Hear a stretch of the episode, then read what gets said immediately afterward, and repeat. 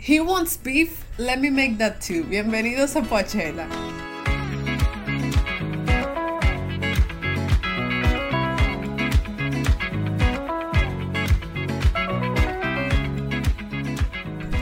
Bienvenidos a Pachela. Este es su espacio podcastero donde un grupo de amigos nos sentamos a hablar de manera relajada sobre música y sobre temas normales y a veces controversiales como el que vamos a tratar hoy. Que no es tan controversial, sino como que es un tema un poco intenso. Ay, qué modesto. Y para eso, y para eso, yo traje a, a los dos más eh, fuertes de este equipo. bueno, no, porque también Ian, Ian es bastante, eh, vamos a decir, qué sé yo, irreverente también. Ah, o sea, que tú no estás diciendo plebe a nosotros. No, no, no, yo le estoy diciendo a ustedes que no tienen tapujos. Eso, no sé cómo se dice. Yo soy una bella flor en un volcán. Tú no sacabas, tú no sacabas de decir plebe a nosotros. ya. Ahora como que te creo, Shaquille. Yo creo que yo voy a hacer este inicio de nuevo. No, qué inicio ni inicio. Señores, bienvenidos a, a. Estamos aquí, Natalia Pucheu, Tacha el Calderón y Gabriel López de este lado. Básicamente así es que funciona Pochera. Nosotros somos un grupo de amigos que no tenemos problemas con decirnos las cosas así. No a la cara, porque yo no le estoy viendo la cara a ellos ahora mismo, pero decirnos las cosas al oído así. Y full confianza, porque realmente se necesita mucha confianza para tratar el tema que nosotros vamos a hablar hoy. Porque nosotros hoy vamos a hablar precisamente de pleitos y problemas entre gentes. No necesariamente entre nosotros, pero sí entre raperos. Vamos a hablar sobre qué es el beef o la tiradera, como se conoce localmente, eh, por qué la gente hace eso ¿Y cuáles son los ejemplos más como que importantes de esta situación que es muy popular en el ambiente urbano y que ahora mismo está en boga en nuestro país o estuvo en boga hace unas semanas? Y para que ustedes más o menos sepan cómo funciona y, y por qué es importante. Básicamente quiero explicar tres términos importantes. Los tres términos son, vamos a decir, anglosajones, vienen del inglés pero que son esenciales. El primero es beef. Beef, B-E-E-F. Que literalmente traducido significa filete, ¿verdad? Carne. Carne. Carne, pero también en la acepción urbana, vamos a decirlo así, eh, se refiere a una, vamos a decir, un pleito que surge entre dos raperos, o no, no necesariamente dos raperos, porque hay casos, por ejemplo, de otras celebridades urbanas que no necesariamente son raperos. Dígase, qué sé yo, eh, Instagram famous y así, que se pelean con los raperos y bueno. Eh, básicamente es como un, conflicto que se da porque o uno dijo algo del otro o se dio un tema que puede bien ser musical, o sea, que tiene que ver con su carrera, o puede ser algo, un problema personal que tuvieron y lo trajeron a, a, su música, pero básicamente consiste en esa dinámica de que a través de mi música yo digo cosas sobre ti para ofenderte o para demostrarte que yo estoy por encima de ti y tú me respondes y así se arma el pleito y trasciende porque dura cierto tiempo. Eh, aquí se le llama tiradera porque básicamente yo te tiro a ti un golpe que podría ser, o sea que en este caso serán canciones y tú como que me tiras de vuelta y así, como si fuera una pelea. Eso es beef, ¿verdad? Ok, ahora, ¿qué es un feud o un feud? Corrígeme el inglés, Gabriela. Feud, está bien, está bien, está bien. Feud, un feud. Eh, eso es como que tú coges el beef y la cosa se ponga peor y dure muchos años. Ya es como que yo tengo un pendiente contigo y ya se volvió como que parte de nuestro estilo, vamos a decir, artístico, de que como que se vuelve parte de mí el hecho de que yo tengo algo en contra tuyo. Entonces trasciende por muchos años, puede ser entre un artista y otro, o puede ser entre un grupo de artistas contra otro grupo de artistas, como fue el famoso feud que había entre East Coast y West Coast en Estados Unidos. Ahora, el tercer término, también muy importante, es el DIS, que es D-I-S-S, que viene de la palabra en inglés disrespect, que es literal un dis, es una canción que yo hago para faltarte el respeto a ti, o sea, para ofenderte o como dije antes, para demostrar que yo soy mejor que tú. Pero básicamente el dis es una canción dentro del el beef. Puede ser una canción, puede ser que yo no tenía ningún problema contigo y de repente tú sacaste un dis eh, dedicado a mí y ya por eso se eh, comenzó el beef. Pero básicamente yo creo que esos son tres términos esenciales para comprender lo que nosotros vamos a hablar hoy. ¿Por qué los urbanos se tiran? Yo creo que por, por muchas razones. Hay algunos casos que se han dado de pleito que tienen que ver con que tuviste un problema con, con una gang y, y me lastimaron. Y entonces ya fue un pleito físico de verdad que yo lo canalicé a través de mi música. Puede ser que tú dijiste algo ofensivo a mí y yo te devolví con una canción. O sea, pueden haber múltiples razones. Hay teorías también de que los artistas lo hacen, se inventan los problemas para hacer canciones de eso y sonar. Pero ya eso yo no puedo decir como que, ah, sí, es por eso, porque no hay pruebas, tú sabes. Ahora, algo que siempre a mí personalmente me ha dado mucha duda, y ahí yo quiero saber la opinión de ustedes, chicos, es cómo uno sabe quién ganó o quién va ganando, porque no hay como que un jurado que diga, bueno, según tal y tal razones, como que ganó fulano porque dijo esto, esto y esto, sino que yo siento que eso es muy subjetivo.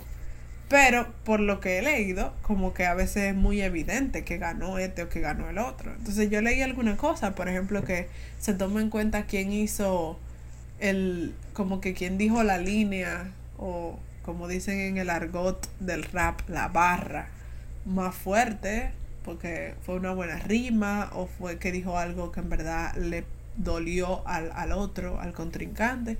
Pero ¿cómo uno sabe quién ganó o quién va ganando? Porque yo en verdad no entiendo. ¿Se lo dice tú o se lo digo yo?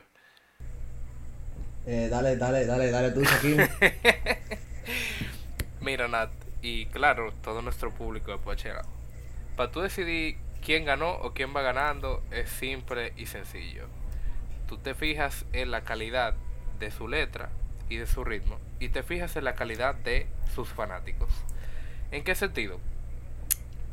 Dos raperos pueden comenzar a tirarse, ¿verdad? Y si el fanático reconoce que el rapero contrincante venció al suyo, pues entonces tú te das cuenta que realmente el ganador fue el contrincante y no el suyo.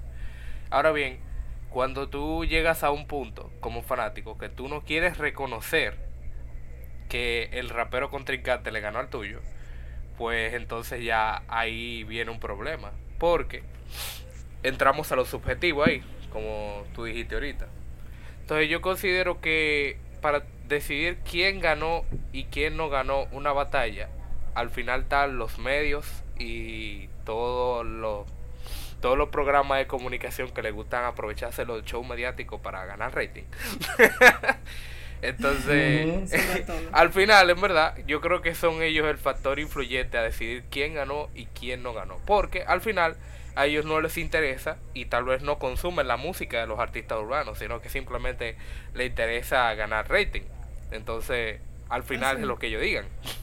Es una mezcla, es un beef, o sea, para saber si tú ganaste un beef, como decía Shaquille bien, es una mezcla de la calidad de, las de, las, de, las, de, las letras con respecto al beat, o sea, la, producción tiene que ver, tu lírica tiene que ver, tus barras tienen que ver, pero el hecho de en que, en que tú mezclas, el hecho de que tú optimizas tus tus parámetros de éxito y tú minimizas los parámetros del éxito del otro. En este caso, o sea, para mí uno de los, de, los, de los mejores beef de la historia. Y para mí, de los raperos vivos, el, el único rapero con el que todos los raperos del mundo no se quieren meter es con el señor Eminem. O sea, si o sea, o sea, nadie en su sano juicio le tira a Eminem. Y, y para, y, para lo- y, y para un preview, ustedes se tiran la última, el último beef de, de, de Eminem con Machine Gun Kelly. Que Machine Gun Kelly pasó vergüenza, que ni siquiera le ha podido responder. I created a monster, cause nobody wants to see Marshall no more. They want shady, I'm chopped liver. Well, if you want shady, this is what I'll give you. A little bit of weed mixed with some hard liquor, some vodka that'll O jumpstart sea, my heart. uno, si, si tú te quieres volver un rapero famoso, la ley número uno es uno, tú no te metes con Eminem. Ese es uno. Ese, ese Primer uno, mandamiento. por ponértele- Primer mandamiento, tú no le tiras a Eminem. Y segundo, yo creo que el hecho que todo, que el que la base de un, de un, de un gran eh, de un gran beef es el hecho de que tú puedas minimizar y humillar. Mientras más personalmente tú lo hagas al otro rapero, mejor. Yo sé que es un juego sucio, porque ya no se va tanto a la habilidad como, como, como, como, como rapero. Pero ya también es un, es un asunto de que yo te ataco lo más que tú puedas para minimizar tu valía como profesional, como artista y como persona. Yo creo que esos son mis. Sí. No, y si pudiéramos, o sea, si pudiéramos poner en, en una escalera, ¿verdad? Como dentro de un beef, los aspectos con los cuales tú podrías decir como que qué tanto le tiró un pana al otro. Yo creo que, por ejemplo, podríamos poner la primera posición de escalera es qué tanto tú te fuiste a lo personal con esa persona sin utilizar recursos que pudieran bajarte a ti. Es decir, qué tanto tú lo destruiste sin usar mala palabra, con una buena pista, con un buen punchline, ¿entiendes? Entonces, tú comparas eso con lo que dijo el otro y si ponemos en una balanza una persona que le tira inteligentemente a otra y otra que simplemente llega a un punto, eh, por así decirlo, llega al punto más bajo de la discusión, que es la provocación y el insulto. No, o sea, yo personalmente yo me quedaría con el que tiró inteligentemente. Así es. Ujú. Nosotros vamos a aprovechar este episodio y les vamos a compartir tres de las tiraderas que para nosotros son las más relevantes. Dos de ellas de, de tiempo un poco pasado eh, y una muy reciente, muy relevante en nuestro contexto local y que entendemos que teníamos que conversar sobre ella. Así que, y vamos a comenzar con Residente y Tempo. Shaquille, ilústranos. Yo quiero, antes de todo, decir que yo no tengo la menor idea de lo que pasó. O sea, yo no tengo la menor idea Oh my god. de yo no como o sea no soy consumidora de la música de ninguna de esa gente so no tengo la menor idea de qué pasó en esa tiradera yo ni sabía que eso existía Válido, válido. Mira, eh, yo considero que esa fue una de las tiraderas como que más influyente a nivel hispano parlante. Porque estamos hablando. Wow, qué fuerte va a sonar esto. Pero estamos hablando de cómo, cómo un elefante pisa una hormiga, básicamente. ay Dios Pero es algo que resonó mucho porque eh, usted sabe que estamos en una cultura donde eh, se viven haciendo muchos memes.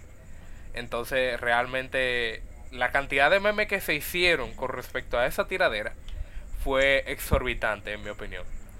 Eh, no sé si Gabriel llegó a ver algunos cuantos memes realmente, pero No, realmente.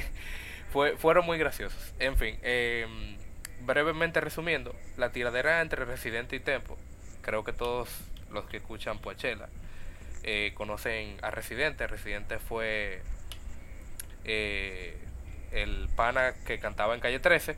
Atrévete, te, te, salte del closet, destápate, quítate el esmalte,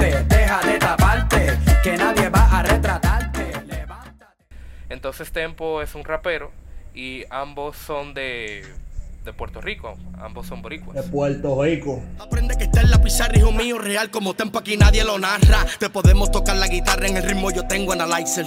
El Newman dispara como el equalizer. Tengo la receta, soy Pfizer. Bueno, eh, ocurre, pasa y acontece que Residente estaba en una entrevista, creo que era de los Billboard, donde una joven le pregunta a él como que qué él opinaba de la música actual, refiriéndose a la, a la música de la cultura pop. Creo que era de la cultura pop, pero la respuesta de él fue más tirándole a los urbanos actualmente. Y él había dicho como que la música urbana de ese momento, bueno, y actualmente se da igual, eh, era siempre lo mismo en cuanto a nivel musical y de letra. Básicamente lo describió con una analogía de un sándwich, que la música urbana del momento era como un pan con jamón y queso, simplemente era pan, jamón, queso y el otro pan, y eso era lo que iban haciendo la mayoría de los artistas urbanos todos los días por la mañana. Todos estaban ofreciendo pan con jamón y queso. Y Residente decía que eso era un insulto a la música en general. Entonces parece que este tiempo se lo cogió muy personal. Porque, pues tal vez se le entendía que, oye, men, tú eres del género urbano, tú no puedes estar hablando de eso así. Y comenzó con su primera canción, Calle sin salida, de Tempo. Hipócrita, pensé que era de aquí, eres de Miami. Y en vez de comprar residencia, compraste los Grammy. Y aportaste según tú a la música en este tiempo, esperando 11 años. Entonces, en esta canción, él expresa su inquietud con Residente con respecto a que no, porque tú no puedes hablar así del género urbano, que este y que aquello. Pero eh, lo hizo de una forma un poquito agresiva, por así decirlo, viniendo de un rapero que yo entendía que era bastante talentoso, ¿me entiendes? Entonces, Yeah. él utiliza muchos elementos en su instrumental, que eso es algo que hay que tomar en cuenta en una tiradera. Los instrumentales son súper importantes, los elementos que tú agregas, los adornos. Entonces me gustó mucho que al inicio de la tiradera él comienza como con un violín, haciendo énfasis a Residente de que, mira, yo también puedo hacer música, entre comillas. Entonces él comienza con un violín y llega a mencionarle como que tú te crees que tú eres un rockero, que si esto, que si aquello. Y realmente tuvo un poco de calidad la primera canción. Pasa que Residente decide no quedarse callado. Lo cual realmente muchos fanáticos de Residente que escucharon a Tempo dijeron como que Residente no lo haga, men, no lo haga, loco, por favor. Y le, le escribían, pero men, por favor, perdónalo. Gabriel, perdónalo. no, no le dé, no le dé. No le dé. Uts. pero le dio y agarra a Residente y saca mis disculpas. De payaso moralista más cuadrado que un Picasso. Con tu cerebro hago un lazo, abran paso para el bombazo. Si tu corazón no aguanta, corre y ponte un marcapaso. Escucha como deletreo con mi Cuando tú eres adulto, que, que tú tienes un poquito más de, de, de conciencia y de crítica con lo que tú consumes musicalmente, y tú escuchas esto, tú dices, wow, cuánta calidad. Porque el pan agarra y comienza a rapear usando consonantes, utiliza tempo 6x8 y le, de- le dice a él que lo va a usar. Y wow, loco, de verdad, de verdad que yo entendía que la tiradera acabó ahí. Eso fue lo que yo entendí. O sea, estamos hablando de que fue una canción de 8 minutos, Natalia. 8 minutos con 9 segundos Oh, wow. de puro fuego. No le bajó en ninguna. Entonces, eh, al parecer nuestro amigo Tempo mm, no quiso quedarse callado. Y, y sus fanáticos lo impulsaron. Tienes que responderle Tempo. Pero sus asesores, sus fieles amigos le decían, loco, no juegues con fuego que te vas a quemar, men. Deja eso así. Ya te quemaste la mano derecha, no te queme la mano izquierda. Y viene Tempo y responde con el bruto tiraera. Mucho que no tuvimos oportunidad, pero tenemos algo más grande que tuyo, es la humildad. Tu egocentrismo y egoísmo están matándote a ti mismo, están esperando una disculpa a la alianza. Esa tiraera en el round 2, eh, cabe destacar que no solamente fue para Residente, también fue para Arcángel. O sea, el tipo, el tipo estaba aburrido en su casa y quería buscar pleito. Porque parece que tenía mucho tiempo wow. sin sonar. Sí, eso en verdad. A mí me da risa como la gente subjetivamente dice como que, ah, yo le quiero tirar a alguien por, por, porque estoy aburrido, no tengo nada que hacer y quiero ganar par de views. Y loco, realmente yo no considero que así, o sea, yo considero que parte de- del rap es, es la tiradera, o sea, la tiradera tiene que estar sí o sí. Yo entiendo que eso es algo, es parte de la cultura, el hecho de que dos artistas de renombre, o no tienen que ser renombre, tú sabes, pero dos artistas del género urbano se, se tiren, o sea, eso incentiva la competencia, tú sabes. Bueno, continuando entonces eh, con el tema de Tempo y Residente, eh, el bruto tiradera de Tempo. eh, realmente yo siento que le bajó mucho el nivel. O sea, si yo lo comparo con Calle Sin Salida, le bajó mucho el nivel. Lo que sí me agradó de, de la tiradera, a nivel musical, ya, eh, no estoy diciendo que esto haya influido en que haya vencido a Residente, porque Residente es Residente, es que él, metió un ritmo de reggaetón bastante agradable para, para bailar, entonces me gustó, me gustó. No, no vamos a hablar tan negativamente del señor Tempo. Que en esos momentos eh, él, él estaba en modo zombie, o sea, él había salido de su tumba, ¿verdad? De la cárcel. él había salido de la cárcel para que Residente lo matara y salió de la tumba para que el Residente lo volviera a meter otra vez, señores, con la cátedra. Hijo, aquí va mi crítica. Con la primera te di tan duro que en tu segundo intento te puse a hablar de política. Luego de esta me meten al manicomio y no son chistes por estar tirándole a algo que ya no existe. Soy lo que todavía no Ay, Dios mío. Natalia. Dios mío, mira. Señores, la cátedra. Nada más el título. Ay, Dios mío, Natalia. Mira, tú sabes lo que son 12 minutos.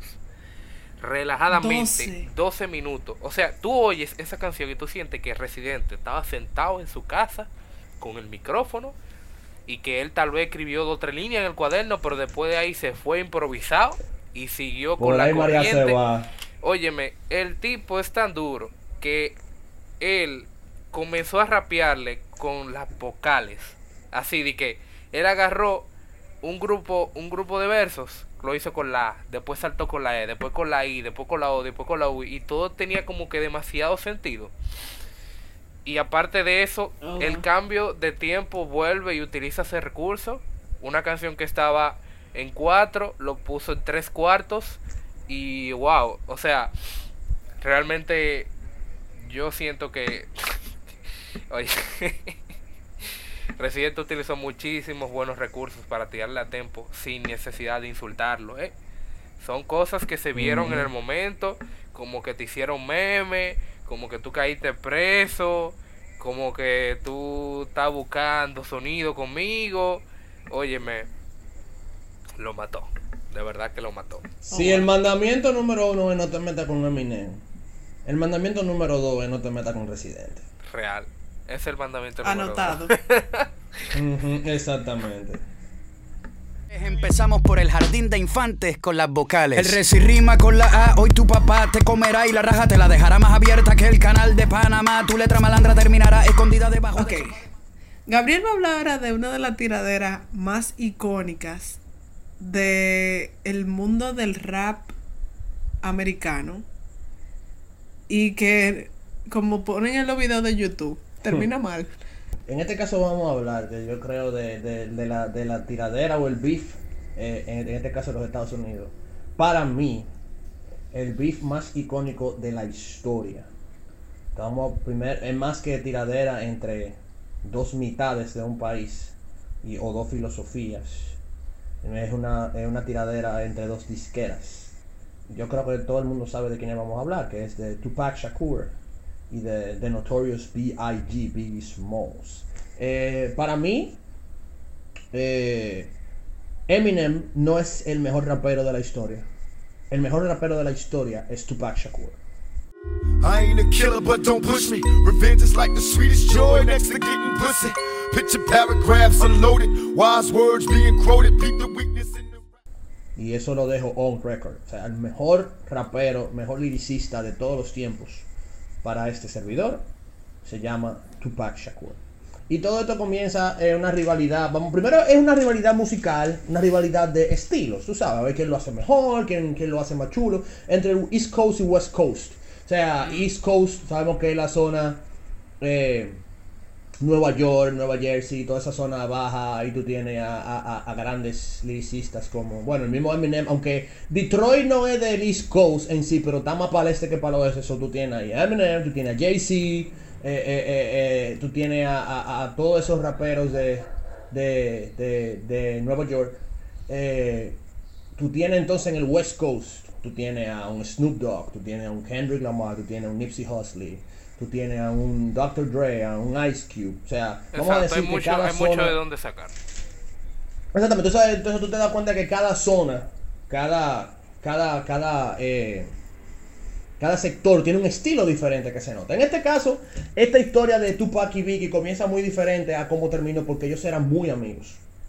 Ellos Oh, eran wow. muy buenos amigos porque Tupac, a pesar de ser representante de, las, de, la, de la costa oeste, nació en la costa este. Se crió en Harlem, donde conoció a Biggie en este caso. Y por causa de, de la drogadicción de su mamá, tuvo que mudarse a diferentes estados y terminó en California. De ahí viene entonces ya su, su, su, su allegiance a- al, al West Coast. En este caso. Y la amistad de ellos comienza muy bien porque, porque, se, re- porque se reúnen, eh, comienzan a, a cantar juntos, a hacer, a hacer freestyle juntos. Pero resulta, en este caso, que Tupac comienza en la música primero que, que Biggie.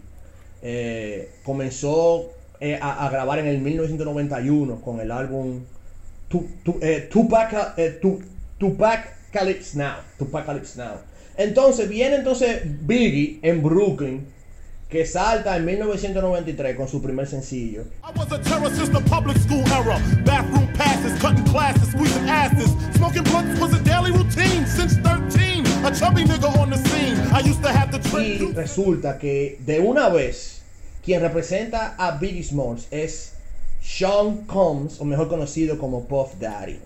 Five with dimples, potential wife credentials. Know about the life I'm into, life I've been through, and how I had a trifling mental. So ride with me, G4 flower.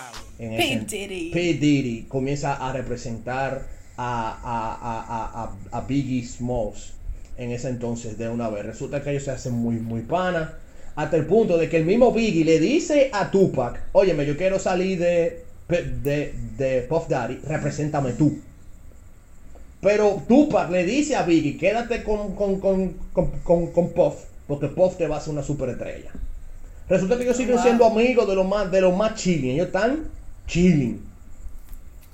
Pero resulta y viene a ser al caso que aunque ellos tenían su, su tiradera, así, tú sabes, que que lo otro. En 1994, Tupac en su estudio de Nueva York, Quad Recording Studios, eh, resultó ser víctima de un tiroteo. Resultó ser víctima de un tiroteo, pero resulta No fue de donde salió vi- el famoso, el famo- la famosa frase de Tupac vive. No, eso salió de la muerte de él, de, de- el, de, el de la leyenda urbana, que él no está muerto en realidad. Ok. Pero resulta que él sobrevive al ataque, pero él cree que Biggie tiene algo que ver con el ataque. O más, o más, o más que Biggie, Tupac. Eh, eh, perdón, eh, Tupac cree que es Puff- P. P. Diddy que tiene algo que ver con el, con, con el tiroteo. Y sabemos, y, y se, y, se, y, se, y se presume que algo que tiene que ver con el tiroteo, porque resulta ser que Puff Daddy quería firmar a Tupac. Y Tupac le dijo que no. Pero resulta que justamente después del de- el tiroteo, un productor, el- un- yo creo que el productor más polémico de rap, que es Sugi Knight, el productor de Death Road Records, la, la disquera que funda Dr. Dre después de que se separa de, de, de, de NWA. Ok. Eh, Sugi Knight contrata a Tupac y Tupac comienza técnicamente un, un, un beef con, con Bad Boy Records, que es la disquera de Daddy, en este caso.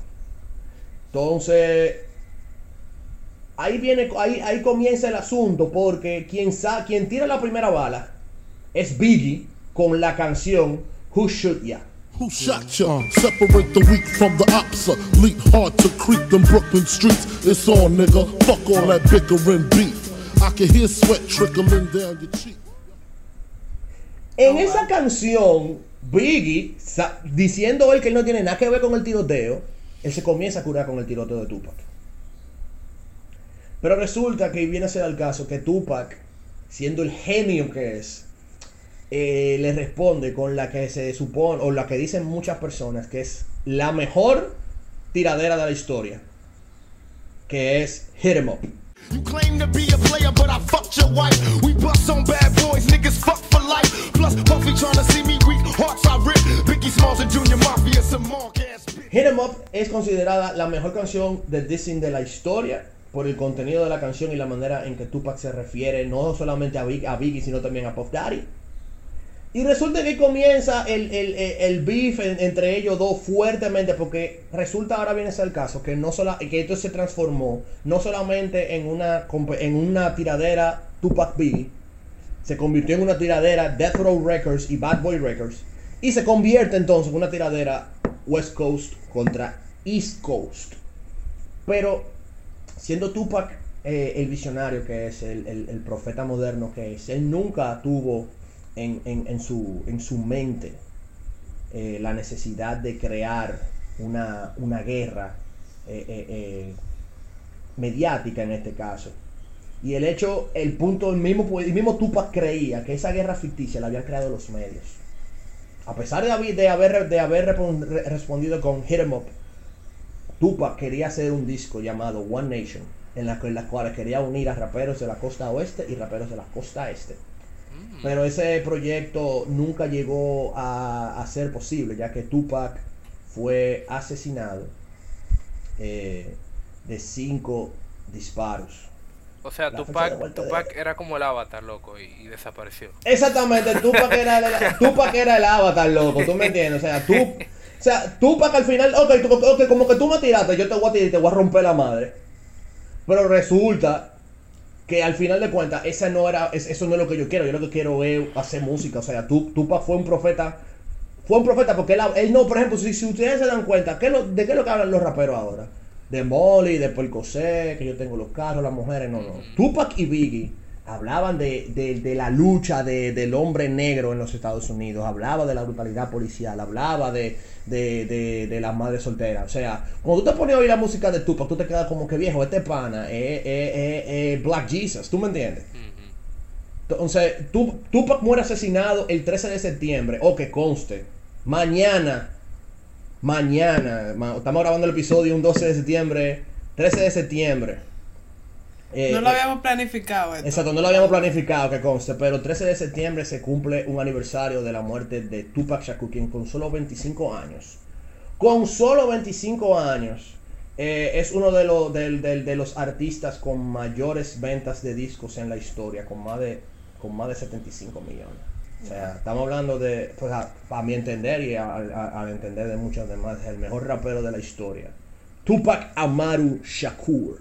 Tupac vive. Y lo triste es, Tupac vive. Pero tú sabes también que es lo más triste, señor. Que seis meses después mataron a Biggie de la misma manera. Wow. Wow.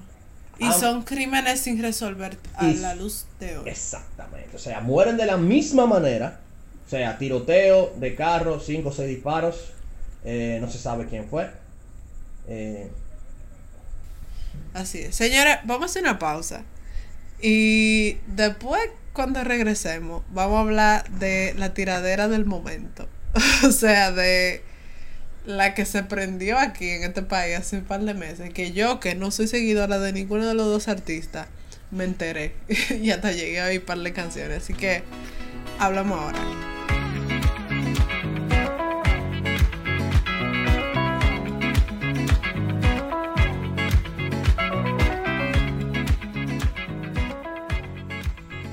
Bueno, señores, estamos de vuelta aquí en Poachella.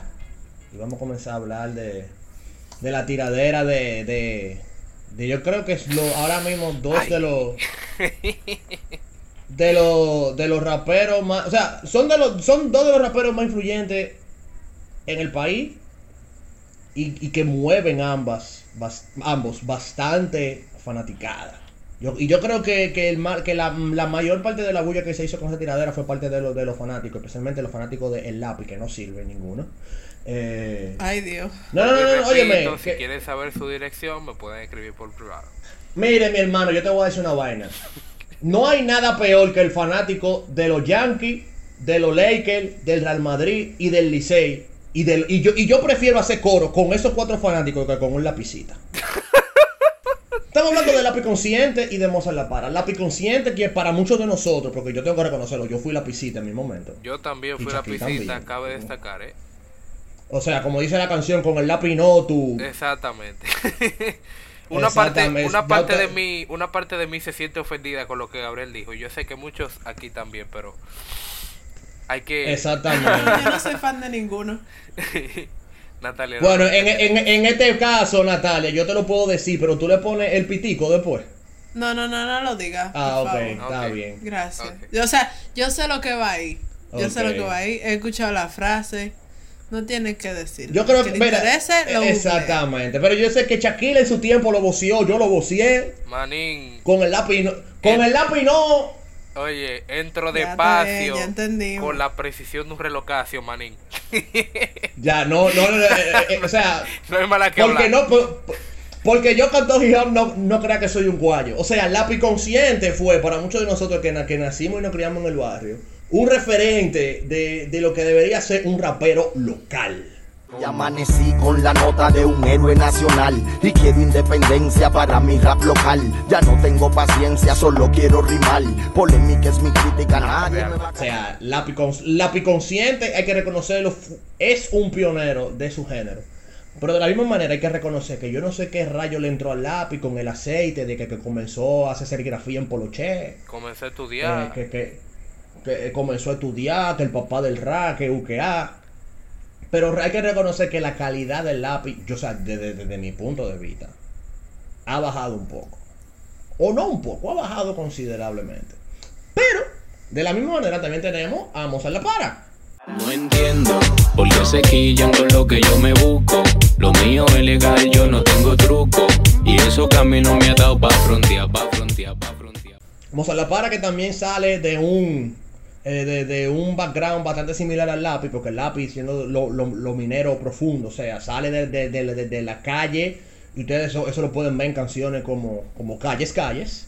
Machete, cuchillo, puñales, un tao de ajo, no le paran. Si tú no eres de nada, te dan pa' abajo. Las menores con grajo, desafinando, como si no es de ella. Esa...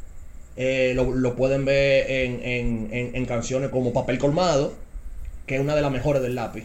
Balanza de justicia con identidad ficticia. Mi apología empezó aquel día que nació la ironía. Vías, rieles, caminos, mares confusos, ángulos obtusos, acuso de mis abusos. Y también lo pueden ver en canciones como El Mejor del Aula. Loco, Eh, atento a pero mí. Mozart La Para, Atento atento a mí, las primeras, o sea, loco. es, o sea, ¿tú te das cuenta, Natalia, que nosotros estamos, re- estamos haciendo re- eh, remembranza de las canciones viejas del lápiz, no de la nueva, de la vieja? Sí. Pero resulta que Mozart La Para también viene de un, de un trasfondo diferente, porque Mozart La Para, vamos a decir, era el cuco en toda la batalla de gallo de, de los barrios. O sea, batalla de gallo, para el que no conoce, batalla de gallo es competencia de, ti- de literalmente tiradera. Freestyle. Es competencia de es freestyle de tiradera y Mozart La Para sale de ahí. Resulta, y viene a ser al caso, que aunque tanto el lápiz como Mozart La Para hicieron su intento de volverse mainstream, de volverse parte de la cultura general, quien lo logró fue Mozart. Y Mozart hay que reconocerlo, o sea, si Mozart fuera un sabor, Mozart supiera a refresco rojo. Mozart lo que da es Mozart lo que da es alambrito eh, eh, y el club de Icha y, y cumpleaños con fundita. Eso es lo que da Mozart. Pero Mozart ha cambiado su estilo, Mozart ha cambiado su público. Y vamos a decir que Mozart ha tenido un crecimiento exponencial, lento pero muy seguro con respecto a su posición musical. Entonces, tú te das cuenta ahí más o menos cómo, cómo va la cosa. Pero por ejemplo también Mozart también vendió una imagen de un hombre público. Eh, con, con su relación con Alexander MVP cuando estaba casado con su hija que la quiere mucho o sea tú te das cuenta que Mozart se vendió como un hombre de familia un hombre profesional mira que hasta firmó con Jay-Z todo, todo ese tipo de cosas Eh, eh, Exacto. entonces Refinó su imagen. él refi- re- refinó bastante su imagen. El lápiz siempre se, se ha querido mantener y, y vender como el papá del rap, como el creador del underground, eh, como el, el creador de tendencia eh, a nivel de, de- de hip hop. Como el rey de los Y, y así guaguaguá. se ha- como el rey de los guaguá, y así se ha querido vender. Pero resulta viene el caso que viene esta tiradera. Yo, o sea, honestamente, yo no sé si ustedes ahora mismo me, me lo, me lo explican, pero yo no sé de dónde salió el lío, honestamente. Según lo que he leído y de lo que me han explicado amigos, se dice que ya ellos tenían un tiempo como que se tiraban. Yo, o sea, yo sé que como que el lápiz en algunas canciones como que le tiraba a Mozart, pero no era nada formal hasta que Mozart ahora decidió responderle. Eso es lo que yo sé, Mm, lo que escuché. Mm. ¿Verdad? Según yo, yo investigué también. eh, realmente los artistas urbanos de aquí siempre se viven tirando. Tú sabes, indirectamente. Pasa que algunos hacen caso y otros no. Entonces, hay veces que hay algunas tiraderas que uno lo hace a nivel general, o sea, generalizado. Yo como artista urbano, yo hago una canción que a cualquiera que le sirva el zapato, porque se lo ponga, ¿no? ¿Verdad? Entonces, todo comenzó con que Mozart estrenó su nuevo álbum, eh, Seis Anillos, con su canción que se llama El Guasón. Entonces, en esa canción, que cabe destacar, mira, si algo que me gustó de esta tiradera, a diferencia de las tiraderas que yo he consumido, es que aquí influye mucho tanto la letra como la pista instrumental y algo bastante importante, el video. Nosotros estamos acostumbrados a que la tiradera nada más es la canción, pero estos dos artistas se esforzaron a hacer unos videos de calidad que yo realmente yo digo como que wow, se, se pasaron de verdad. O sea, ellos de verdad invirtieron en un contenido multimedia que sea consumible eh, a nivel mundial. Entonces comienza con el Guasón, donde Mozart se disfraza de payaso y tiene unas letras que claramente él está tirando, tú sabes, a general, general. Y creo que es aquí donde comienza el conflicto, que nosotros sabemos cuándo fue la última vez que el lápiz pegó una canción antes del 2020. Personalmente, Ya con eso te yo lo más- digo todo. Personalmente, yo nada más me acuerdo de Limonada Coco. Y antes de Limonada Coco, Amor por Accidente. y No, Limonada te- Coco no, entonces lo que- fue en el 2018, ¿no fue? 2017. Sí.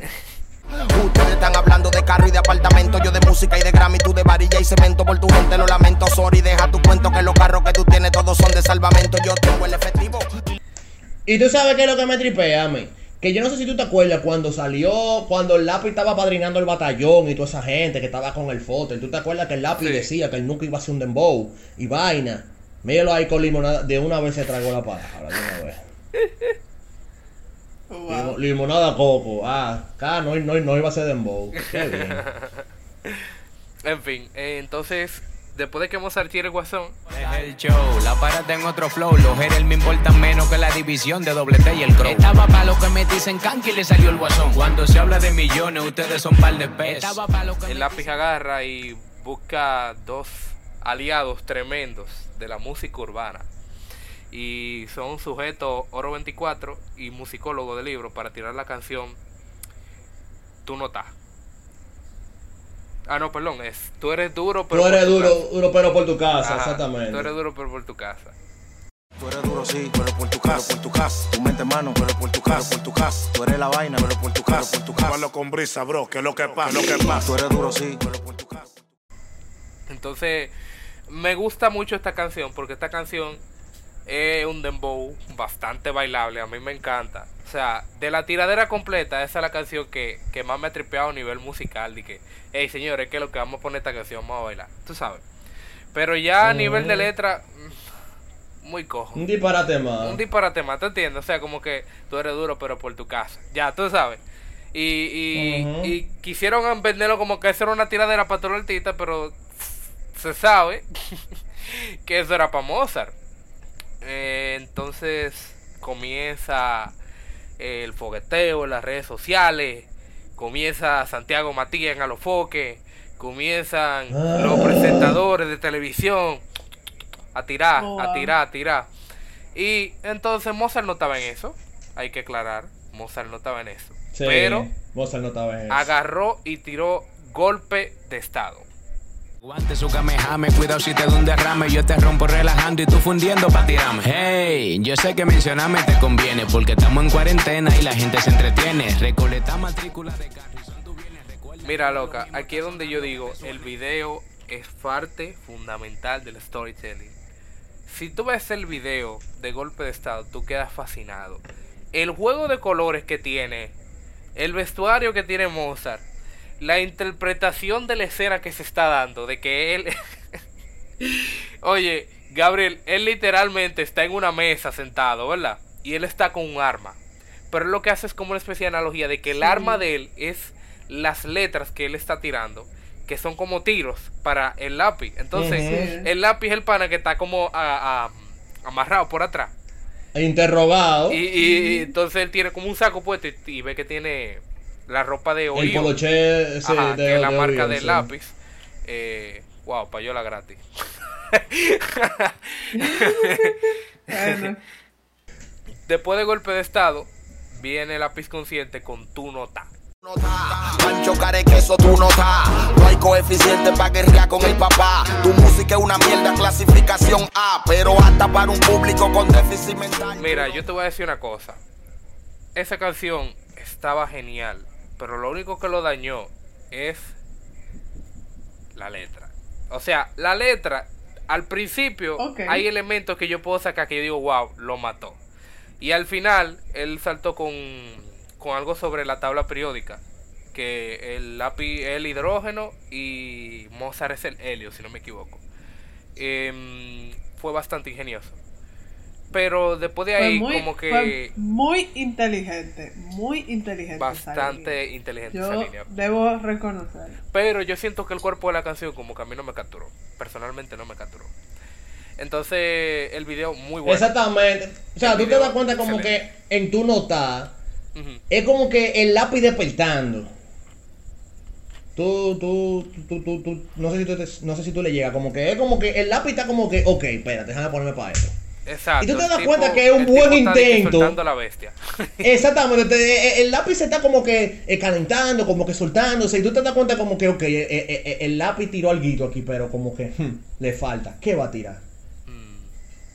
¿No me entiendes? Entonces, pero a mí lo que me tripea es la que va después de esa, la que le tiró Mozart. Esa sí, Ay. esa sí me tripea, esa sí. Ay, muchacho, mira. Viene Mozart la par y le responde con Game Over. Yo bajé con los cañones y quédate como un ridículo. Tiré todos peñones que en tus riñones son cálculos. Después de este capítulo, yo tengo todos los méritos. De ti tengo el antídoto, me quedé con el título. Literalmente, para mí, para mí, eso se acabó ahí. Eso fue el Game Sí, exactamente. Over, literalmente. Exactamente. Para mí eso se acabó ahí. No había necesidad de más nada. No había necesidad de responder. O sea, fíjate qué ingenioso musicalmente. El agarre comienza con una canción de cumpleaños, sale del carro, comienza tirando de una vez. Tira y tira y tira. En el video yo creo que en el video se quedó un poquito corto porque fíjate que él nada más está cantando en una especie de, de salón con ropa. Pero me gustó mucho la parte en la que él está sentado con los elementos chinos. Eh, también me gustó mucho la letra. O sea, el Mozart le tiró, muchacho, y cuando él dice que comienza con la estrellita de Mario, ay, es que me la mata toda. Ah, él hizo sí. eso mismo con, con Golpe de Estado, que él hizo un doble tempo muy duro. Pero en Game Over dijo como que déjame tirar sin doble tempo, déjame tirar normal, ingeniosamente. Y le salió, o sea, tiró unas rimas. ¡Wow! bueno, después de esto, muchos de los lapicistas se estaban recogiendo ya. Yo recuerdo haber visto un video de Topo Point en, en a los Fokker Radio Show. Que él estaba Topo, el presidente, Topo. Topo, tú eres duro, Topo. Topo, tú eres duro. Muy duro, realmente me encanta ese pana. Yo estaba analizando. Yo estaba pensando. Realmente me gustó mucho que él en una de, de, de los programas, él comienza a llorar y dice que que lo, que el lápiz, que suelte eso ya. Que oye, el lápiz que sigue estudiando ya. Y que si va a tirar, que vuelva a Palomina. Que tiene que volver para su barrio a recuperar la calle.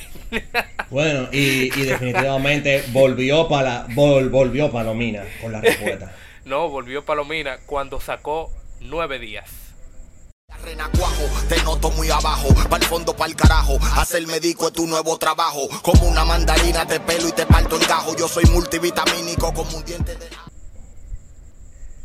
Señores, Óyeme. yo no sé ustedes, pero o sea, honestamente, yo me, o sea, cuando el lápiz sacó nueve días, yo me metí en una máquina del tiempo. Yo volví a, 2000, a 2007, 2008, 2009, 2010. Cuando el lápiz sacó, tú, eso no que era que el lápiz sacaba antes. O sea, yo hasta me asusté. yo dije mielquina.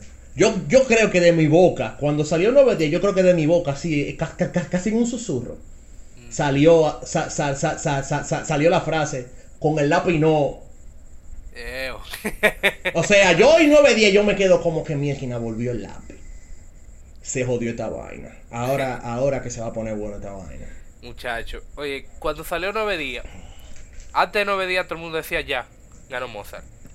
Pero cuando salió 9 días dijo, espérate, espérate, el lápiz está regresando, el lápiz está tirando como es, el tipo tiene lo suyo. Hay mucha gente que está criticando que 9 días como que tenía un coro repetitivo. Pero es que yo considero que una tiradera no es solamente tirar y ya. O sea, un coro que, que sea jocoso, que tú te lo puedas aprender, también ayuda. Es un elemento válido a utilizar en una tiradera. Porque al final del día es una canción. Y tiene que tener su verso, tiene que tener su estribillo. ¿Me entiendes? Entonces, después de que 9 días es lanzado, eh, muchos lapicistas comenzaron a decir, no, que el lápiz ganó, que ya esto se acabó. Y estaban en hate y haciendo muchísimo meme. Y los mozaristas estaban diciéndole, oye, usted está loquísimo. Mozart ganó desde el golpe de estado. Y Mozart lo que está es jugando. Él está como los gatos. Así tú ves como un gato está en tu casa con una cucaracha, así como que dándole vuelta. ¡ii! Así mismo estaba Mozart con el lápiz. Y hasta cierto punto, y creo que Gabriel me puede corroborar, tiene un poquito de razón. Hasta, hasta que Mozart la para sacó el papá del lápiz.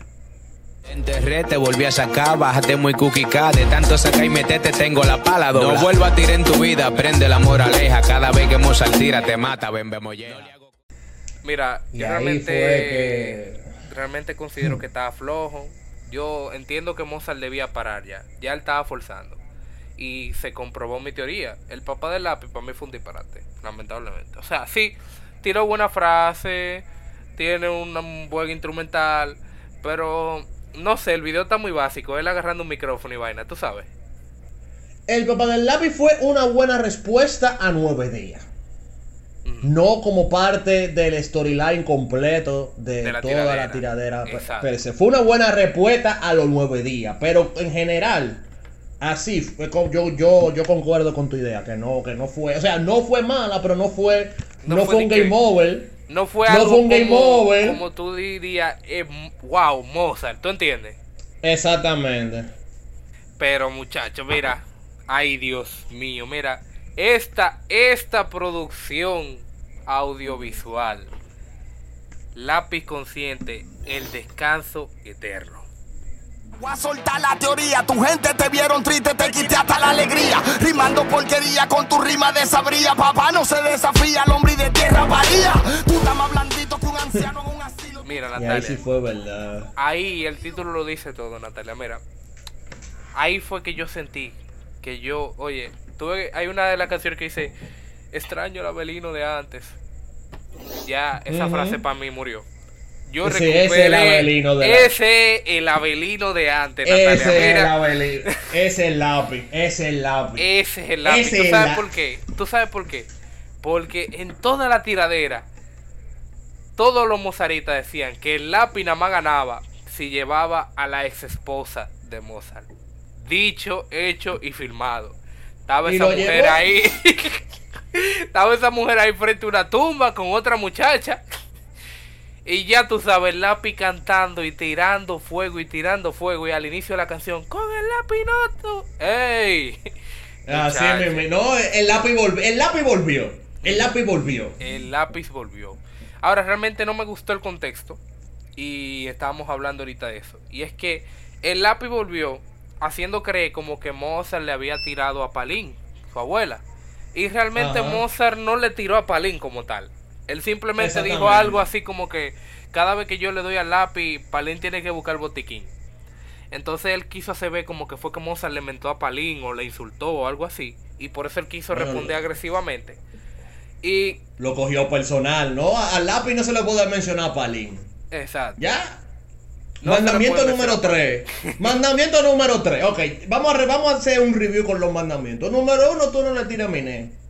Número 2, tú no le tiras. No, tú no le tiras a Residente. Y número 3, tú no mencionas a Palín. no puede mencionar a Palín. No, no puedo mencionar Palin. Tú sabes que después de eso viene Bobo. Y efectivamente viene el lápiz consciente con el descanso eterno y pone a Mozart la para a dormir. Yo tengo que admitir ciertamente que fue una verdadera obra. Fue toda una obra musical. A mí me gustó bastante. Sobre todo la parte en la que Lápiz dice la frase de que un papá de verdad no desbarata a su familia. Óyeme. Wow. Ah, bueno, bueno. Wow. Aunque vamos a ser honestos, se sabe que el lápiz tiene también su familia por un lado. Mm. O sea que ahí, ahí y, Mo- y, y entonces Mozart lo utiliza ese mismo argumento en la respuesta que le da. Exacto. Entonces, pero no, o sea, el, de, el descanso eterno es ver al lápiz consciente en su máxima expresión. O sea, el, el, el, lo minero es, es- es full. O sea, vintage lápiz fue el descanso eterno. Vintage lápiz fue el descanso eh, a- Hay que dársela, o sea, hay que dársela. El descanso eterno ha sido la mejor canción que el lápiz ha sacado en este año. Realmente. Sin discusión. De no el ser de que, eterno es lo mejor. de no ser de que porque una tiradera de que hacía Mozart, yo diría que eh, de que una canción que se podría ganar un soberano, algo así, a nivel de Exactamente. El, el, de- el descanso eterno. Ujú. Ya, ya. Después de esta canción viene la última ya de la tiradera que es Sin Piedad de Mozart La Para. Bájate en palomería, déjame darte detalles. Un verdadero papá no tiene dos hijos en la calle.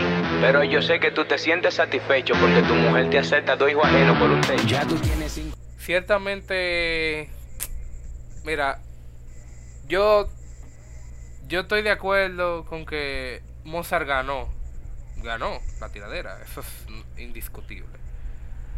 Pero yo siento que sin piedad, como que, no sé, tuvo de más. Yo también. Bueno, ¿qué te digo, mano? Después de, de, de la salsa que le dio el lápiz con, con, con el descanso eterno, si Mozart se quedaba callado, le iba a dar, le iba a dar la razón, de, o sea, le iba a dar la victoria. O sea, Mozart, le- Mozart dio esa respuesta para no quedarse dado. Exacto. Pero sabe, aunque, aunque sabemos que Mozart ganó la batalla, tenemos que reconocer que la mejor canción de todita es el descanso eterno. Eso y si sí. Se quedaba callado, y si Mozart se quedaba callado de- después del descanso eterno, iba a haber problemas. Realmente. Entonces como que esa canción es la única que recuerdo por razón evidente. Realmente esa canción iba muy bien. Si él la hubiese dejado hasta donde comienza el rap en inglés, hubiese sido perfecto. You know, playing with número uno. This is the usual. I've been planning this funeral. Get in your place, you out of the race. Don't get your pencil erased. Porque entonces, a partir de ahí, cuando él hace el cambio de ritmo, que debo reconocer, en verdad me emocionó un poquito porque la pista que él usa es una pista que el, el ritmo que se usa para hacer rap británico, el famoso grime, del que algún día les hablaré porque lo amo. Eh, si ustedes se fijan, es una pista muy distinta a lo que, o sea, lo que tú sueles escuchar de los raperos. Y me gustó porque ese género me gusta. Pero entonces él comienza a rapear en inglés y yo como que me dio una vergüenza ajena que yo no la puedo explicar. Verdad, yo lo chanceo, porque ¿qué te digo, loca? O sea, son pocos los artistas dominicanos que tienen un inglés con una pronunciación de calidad. Entonces, como que yo no esperaba más de él en ese sentido. No sé si tú me Sí, entiendes. pero como que precisamente, como que si tú no puedes hacer un rap, o sea, después de tú haber hecho todo un beef de, en el que tú demostraste todas tus habilidades, no lo dañes con algo en lo que tú sabes que tú no eres bueno. It is true. O sea, para mí tuvo como fuera de lugar, o sea, no, no, no era necesario. Ujú. Y para mí eso lo, lo deslució, como que lo dañó al final. Válido, válido. Entonces, en conclusión, eh, ¿quién, quién, Natalia, tú que nunca habías escuchado a Lápiz ni a Mozart y como que te incursionaste en esta tiradera, entrando Sí, yo le comentaba a Shaquille, le comentaba a Shaquille fuera del aire que yo soy la más imparcial de los tres, porque yo literal no escucho ninguno de los dos artistas. O sea que yo simplemente me senté, escuché toda la canción una tras de la otra y juzgué por lo que oí en ese momento, tú sabes. Ok. Y yo creo que ¿Quién ganó? eh, o sea, yo siento que Mozart estaba más preparado y al, al lo agarró fuera de base. Entonces, cuando tú te enfrentas con un problema para el que tú no estás preparado y encima tú tienes a alguien eh, puyándote como para sacarte de quicio, porque incluso tú te notas cuando él dice como que tú duraste nueve días para responderme, tú no puedes durar 24 horas, que sé qué. O sea, él lo estaba presionando Ujú. para sacarlo Sí, de porque quicio. claramente, como dice- claramente Mozart tenía más habilidad para tirar una canción en menos tiempo en comparación con el lápiz. Exacto. Entonces, como que dicen por ahí que el que se quilla pierde. Y Mozart hizo que el lápiz se quillara. Y el que se quilla pierde. Real. Por lo tanto, O sea, tú sientes, tú sientes que realmente, si tú los comparas, como que son dos levels diferentes. son dos estilos completamente diferentes. Mozart lo arrastró al lápiz, lo sacó de quicio y por eso el lápiz, vamos a decir, perdió. Que quizá el lápiz pudo ahorrarse ese. Como estábamos hablando de Residente, que como que deje, perdónalo, chancealo y cosas. En verdad él debió hacer eso, pero también quizá a veces la necesidad de sonar. Dijo, déjame no decirle que no. Y ahí es que la gente se pierde cuando piensa con el bolsillo. Eh, eso le dio su, su engagement a Mozart. Eso le dio su engagement al lápiz. El lápiz, digamos, como que encontró, reencontró una vena perdida. Que era ese, ese lápiz los mineros, ese lápiz underground, ese lápiz eh, eh, eh, eh, asesino. Que yo estoy seguro que todos nosotros queríamos ver otra vez. Y le hizo bien al rap, le hizo bien al rap local, le hizo bien. Señores, mil gracias por escuchar este podcast. Y nada, eh, gracias por aguantar nuestras pasiones y nuestro, nuestra intensidad.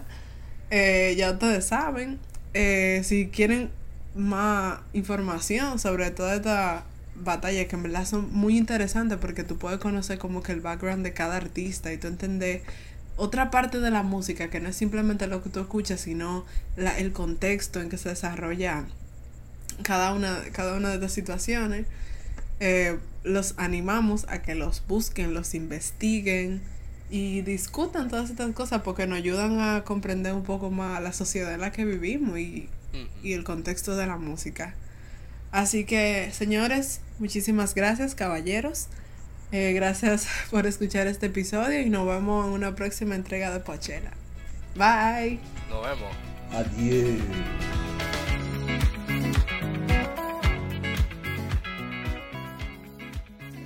Gracias por escuchar este episodio. Recuerda que puedes encontrarnos en Spotify, iVoox, Apple Podcasts, Google Podcasts y las demás plataformas de podcast disponibles. Síguenos en nuestra página de Instagram arroba poachela.wav y en Twitter arroba poachelawav sin el punto. Y envíanos tus opiniones, sugerencias y cualquier otra cosa que nos quieras decir. Muchísimas gracias y nos vemos en la próxima edición de Poachela.